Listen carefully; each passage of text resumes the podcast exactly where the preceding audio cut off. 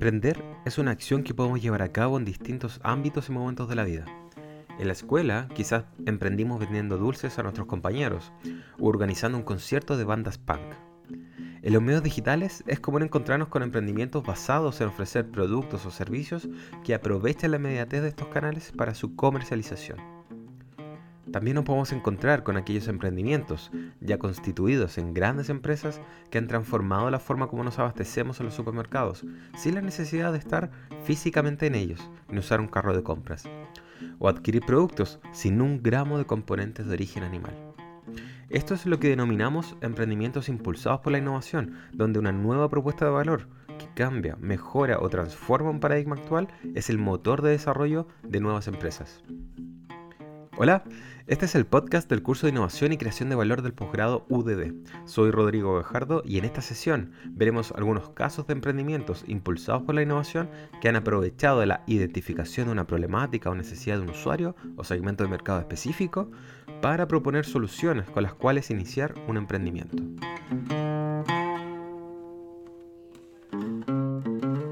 ICUBO y posgrados U D D presentan el curso Innovación y Creación de Valor.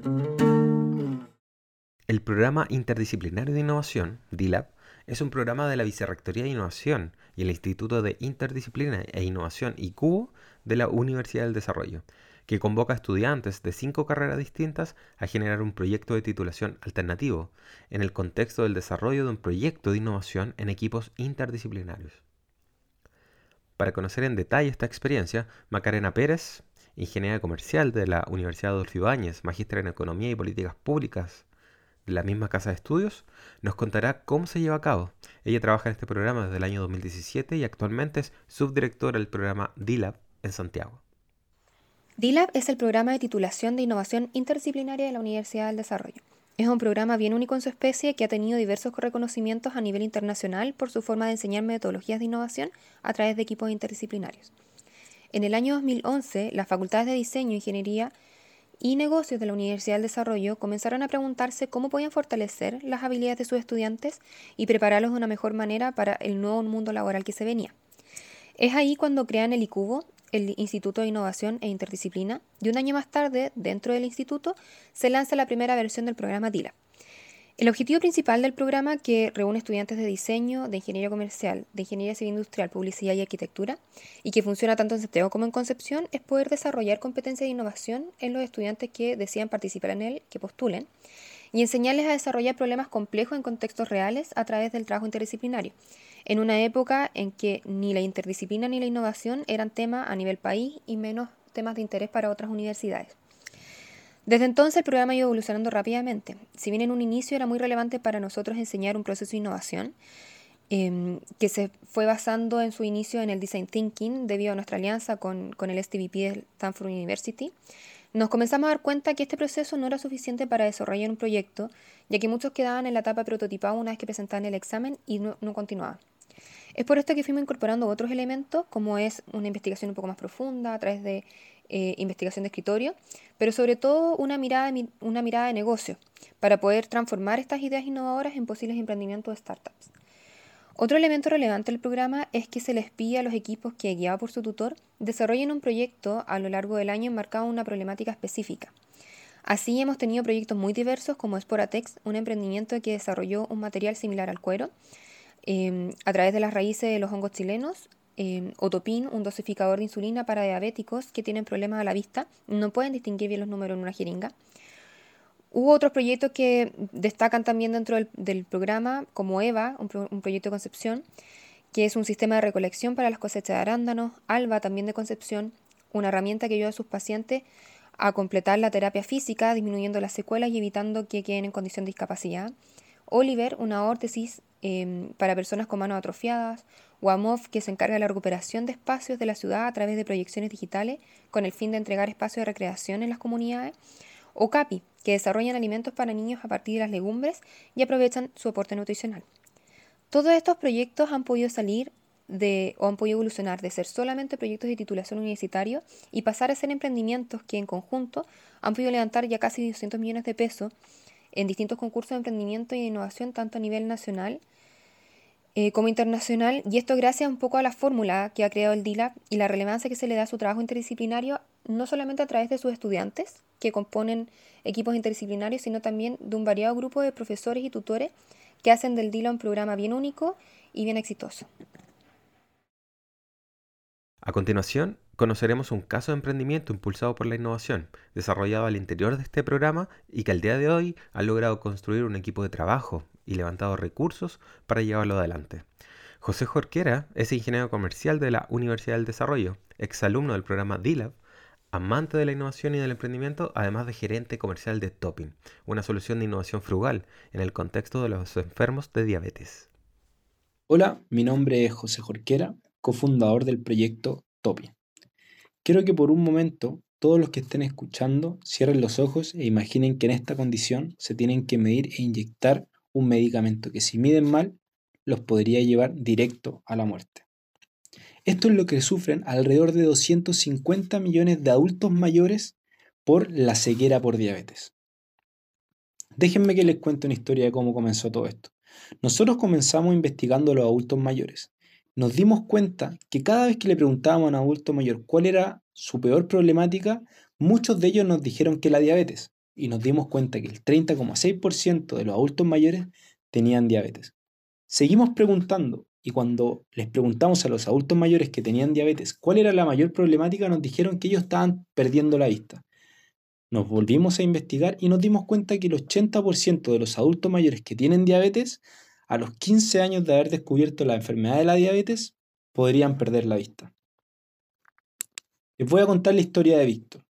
Víctor tiene setenta y cinco años, diabetes tipo dos y tiene ceguera por diabetes. Hoy en día Víctor ya perdió su autonomía, ya que al no ver los números de la jeringa no se puede inyectar la insulina con exactitud. Es por esto que su hijo tuvo que dejar de trabajar para poder ayudarle en este proceso. Por lo tanto, Víctor hoy en día ya tiene un problema de salud y un problema económico, ya que su hijo tuvo que dejar de trabajar. Incluso, la Organización Mundial de la Salud define que esta será la séptima causa de muerte de aquí al dos mil cincuenta, por las altas tasas de crecimiento de los adultos mayores.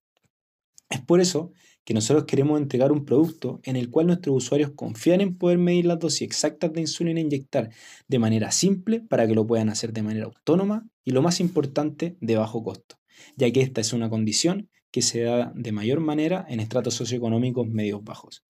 Es por eso que traemos Topping, un producto accesible, frugal y de bajo costo que ayuda en el proceso de medición de las dosis de insulina inyectar generando autonomía, seguridad y una mejor calidad de vida. Pero ¿cómo funciona? Topping es un dosificador, por lo tanto viene con las dosis listas que están recetadas por el doctor. A las personas les cambian cada tres meses las dosis de insulina, por lo tanto cada tres meses las personas tendrían un Topping diferente. Por lo tanto, si se tienen que inyectar treinta unidades de insulina durante tres meses, ellos tendrán un dosificador de treinta unidades de insulina. Hoy en día existen tres productos que podrían solucionar esta problemática, pero además de caros, ninguno se complementa a lo que hoy en día les da el Estado, ya que a las personas adultos mayores que tienen diabetes y ceguera por diabetes, a ellos les entregan la jeringa y le entregan la insulina. Pero por ejemplo, de los tres productos, la bomba de insulina no se complementa a esto, por lo que las personas tienen que comprar nuevas jeringas y nuevas insulinas para esa bomba de insulina. Quiero que ustedes piensen en esto. Hoy en día, el producto Topping podría ser lanzado alrededor de los dos mil pesos. La bomba de insulina, que es otra de las soluciones, cuesta alrededor de tres millones y medio de pesos. Como equipo, hemos logrado obtener distintos logros, como el Jam de la Católica, salimos del mejor proyecto de adulto mayor, hemos estado en el programa Acelera U D D, ganamos los fondos Teclas de Canal trece y Caja de los Andes, Ideas X, y estuvimos defendiendo nuestro proyecto en Estados Unidos. El día de mañana, nosotros queremos que este producto pueda ayudar a todos aquellos que tengan problemas de visión y se tengan que inyectar cualquier tipo de medicamento, o en el aprendizaje de niños con diabetes tipo uno para que los papás estén más seguros de lo que sus hijos se van a inyectar, y en cualquier persona que quiera medir cualquier tipo de medicamento, lo pueda usar. Muchas gracias. Por otro lado, las innovaciones que hacen un uso intensivo de tecnologías avanzadas ha sido un espacio ampliamente promovido en los ecosistemas de innovación y emprendimiento. Paul O'Toole es director ejecutivo del Instituto de Interdisciplina e Innovación, I C U B O, de la Universidad del Desarrollo. También es miembro de la empresa SeaTrax, que utiliza tecnologías de punta para el seguimiento de alimentos de exportación, que nos contará de su experiencia de emprendimiento. Hola, les quiero hablar de un emprendimiento de innovación tecnológica que se llama SeaTrax. SeaTrax se escribe C de Córdoba, T R A X, y el sitio web, si lo quieren buscar, es SeaTrax punto info.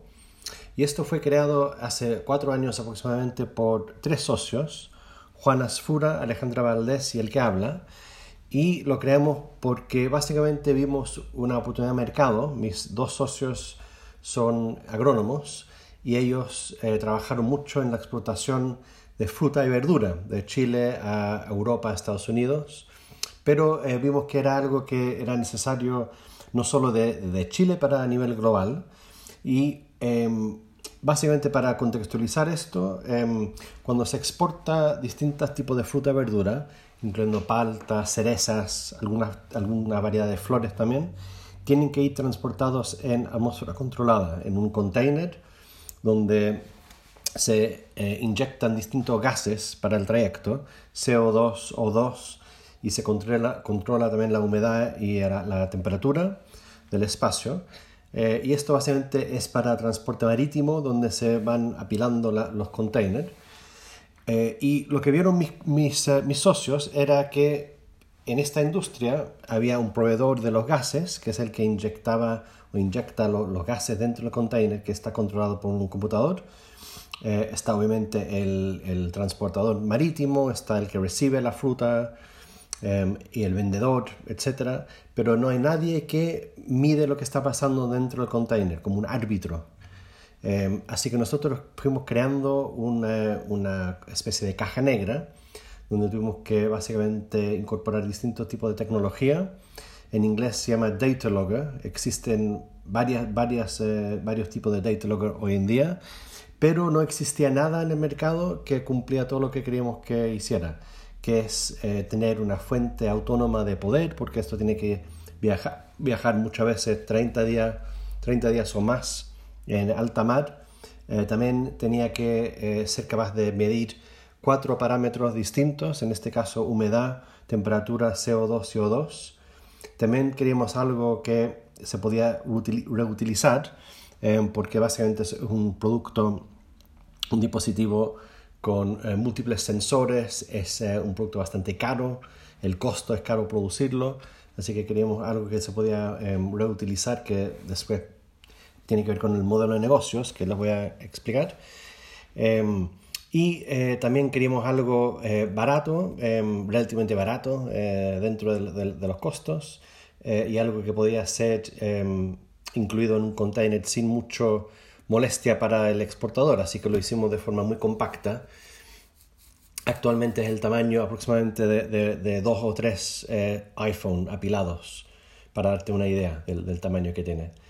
Eh, así que nosotros fuimos pasando por eh, varias etapas, que son las etapas típicas de cuando uno está haciendo innovación tecno- tecnológica, entendiendo muy bien el usuario, el cliente, eh, hablando con muchos de ellos para entender su necesidad con, con más profundidad.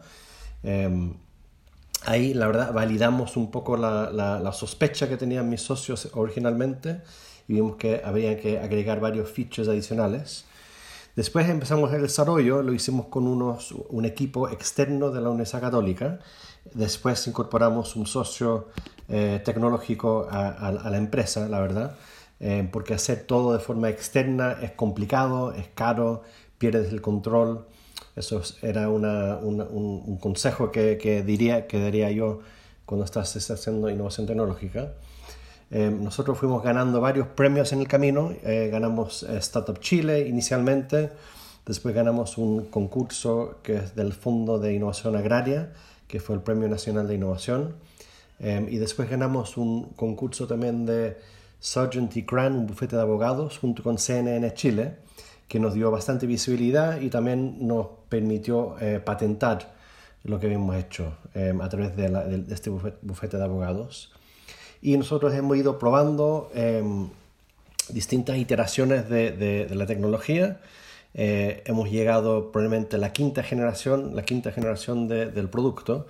Eh, hemos realizado pruebas en alta mar, mandando esto a destinos en Europa y en Estados Unidos.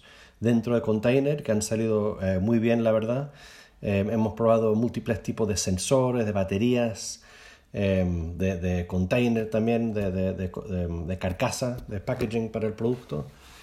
Eh, y el modelo de negocios, eh, finalmente definimos un modelo de, de arrendar el producto. Así que, por ejemplo, un exportador de, de palta que durante la temporada, que es bastante acotada, va a ser, no sé, cuatrocientos containers llenos de palta. Nosotros le vendemos cuatrocientos viajes, básicamente, durante la temporada. Y nosotros lo que tenemos que hacer es recuperar el equipo y tener suficientes equipos para poder satisfacer la demanda. Eh, el equipo, eh, como digo, es recuperable, eh, se recupera del, en el punto de, de llegada de, del barco. Eh, lo hicimos con unas baterías eh, que se pueden remover. Originalmente tenía una batería de litio incorporada que la verdad hizo muy difícil traerlo de vuelta a Chile porque hay muchas restricciones con, con baterías, así que el hecho de extraer la el fuente de poder ayuda con, con, la, con, con la logística también. Y al ser eh, reutilizable significa que también podemos bajar eh, bastante el, el precio de esto, eh, porque obviamente uno puede rentabilizar el costo eh, de inversión que uno hace en el equipo inicialmente. Eh, hemos ido desarrollando el proyecto con, con fondos propios, con concursos que te mencioné, eh, y eh, estamos mirando también levantar eh, inversión privada ahora que tenemos mucho más claro el modelo de negocios y las proyecciones económicas que pueda tener este proyecto, que creemos que son bastante buenas. Muchas gracias.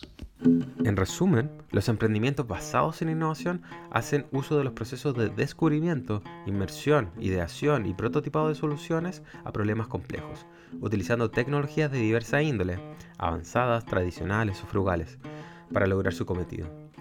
Sus modelos de negocios son también un espacio de innovación, buscando nuevas formas de generar fuentes de ingresos, adaptando su propuesta de valor a las necesidades y cultura de su segmento de clientes. Esto fue el podcast del curso de Innovación y Creación de Valor del posgrado U D D. Más adelante nos escucharemos en una nueva sesión para conocer más sobre la innovación y los distintos métodos y enfoques para llevarla a cabo. Chao.